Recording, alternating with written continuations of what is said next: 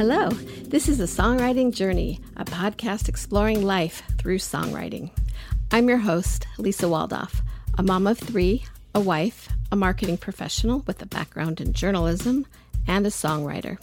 This podcast is for those who enjoy creating songs, those who are curious about learning how, and anyone who's inspired by hearing about people's creative journeys.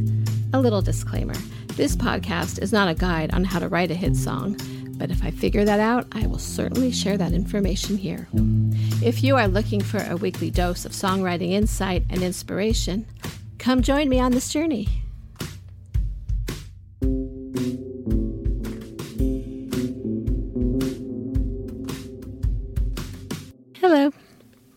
New show premiered on YouTube this weekend that I thought I would share with you today, as it provides a close up look at the songwriting process by pro songwriters as they create a song in one day. I also thought I'd share it because the debut episode featured someone who has been very influential in my life. Here's a description of the show it's a show about everything, with a song about nothing. Join Matt and Greg Bissonette and Paul Dexter for coffee, pizza, laughs, and adventures. If there's time after that, they'll write and record a song that day. It's a very modest description because it doesn't mention their credentials, which are very impressive. Matt Bissonette recently toured as the bass player for Elton John, and his brother Greg played drums with Ringo Starr and his all star band. Paul Dexter is a Grammy nominated producer who has worked in many high end studios and is the founder of JetBuilt, a platform for AV professionals. So, yeah, they all have quite the credentials. I learned about their new project through the social media of my favorite rock star, who was the featured guest on the debut episode and the featured voice on the theme song, which they wrote in one day.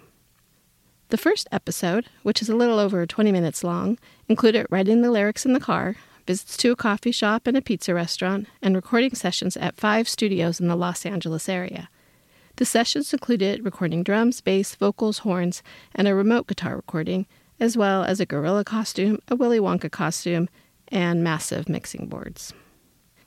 It was fun to follow the process, and since all the production work I've done has been on my computer, it was interesting to see all the recording gear and the recording of actual instruments.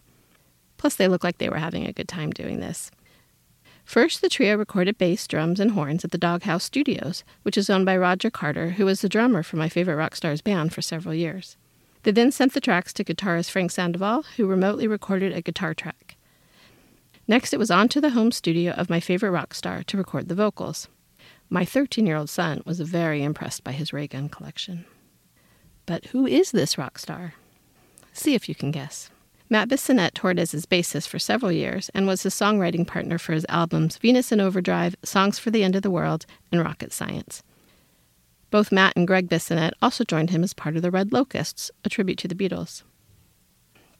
This past week, this rock star re released one of his albums from 2004, the 20th anniversary of Shock, Denial, Anger, Acceptance. The way people listen to music has obviously changed dramatically in the past 20 years, and since this album hasn't been available on streaming services before, it's been a while since I listened to it. After I learned that it was now available to stream, I listened to it several times this week and was reminded of how great it is. The re release also includes demos of the songs and a previously unreleased song. He explained in his autobiography, Late Late at Night, that he was going through a difficult time while recording this album, and you can hear it in the emotion of the songs, especially in the raw emotion of the demos. Do you know who it is yet? If not, I'll give you a two word clue Jesse's Girl. If you didn't know that Rick Springfield has released numerous albums since that 80s hit, you should really check them out. He's a great songwriter who has been a big inspiration in my life.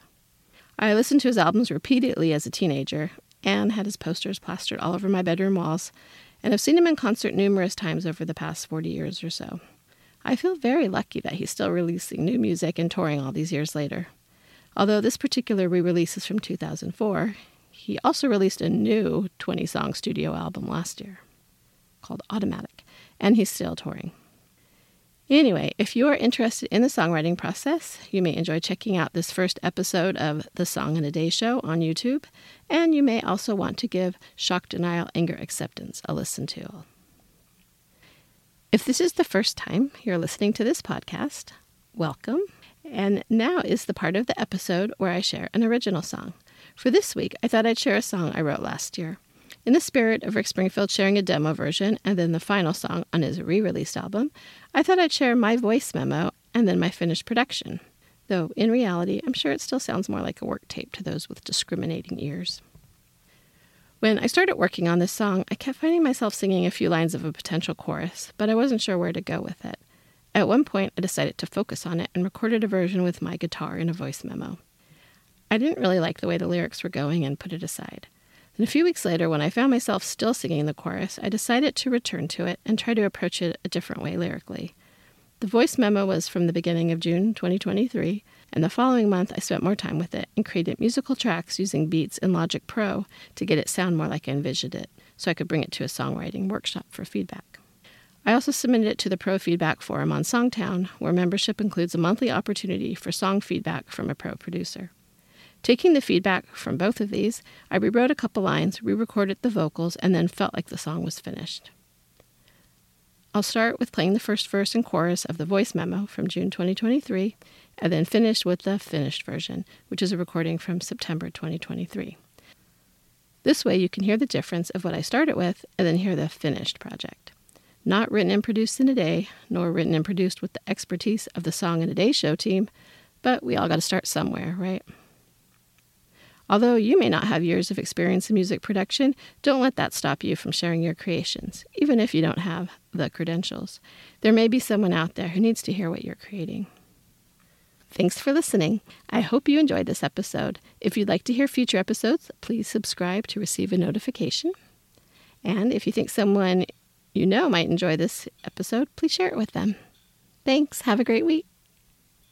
This is the voice memo from June 2023.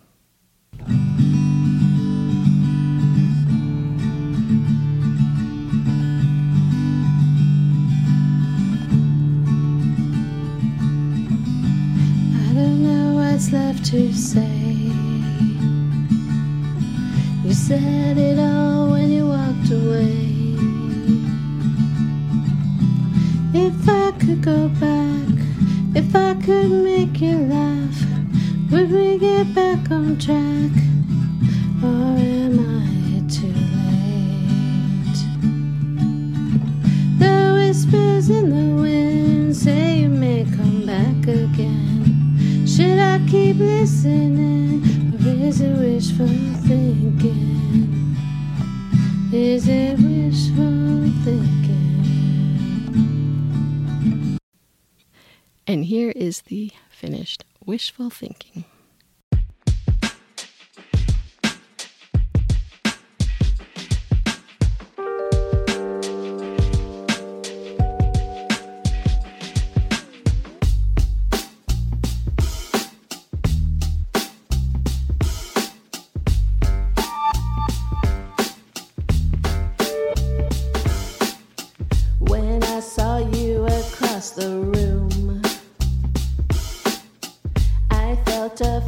Like a sonic boom. Though I never said hello, I was sorry to see you go. Why did you have to leave so soon?